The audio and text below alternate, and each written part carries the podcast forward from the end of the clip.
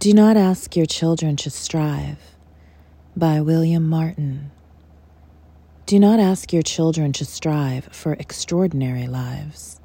Such striving may seem admirable, but it is the way of foolishness. Help them instead to find the wonder and the marvel of an ordinary life. Show them the joy of tasting tomatoes, apples, and pears. Show them how to cry when pets and people die. Show them the infinite pleasure in the touch of a hand and make the ordinary come alive for them. The extraordinary will take care of itself.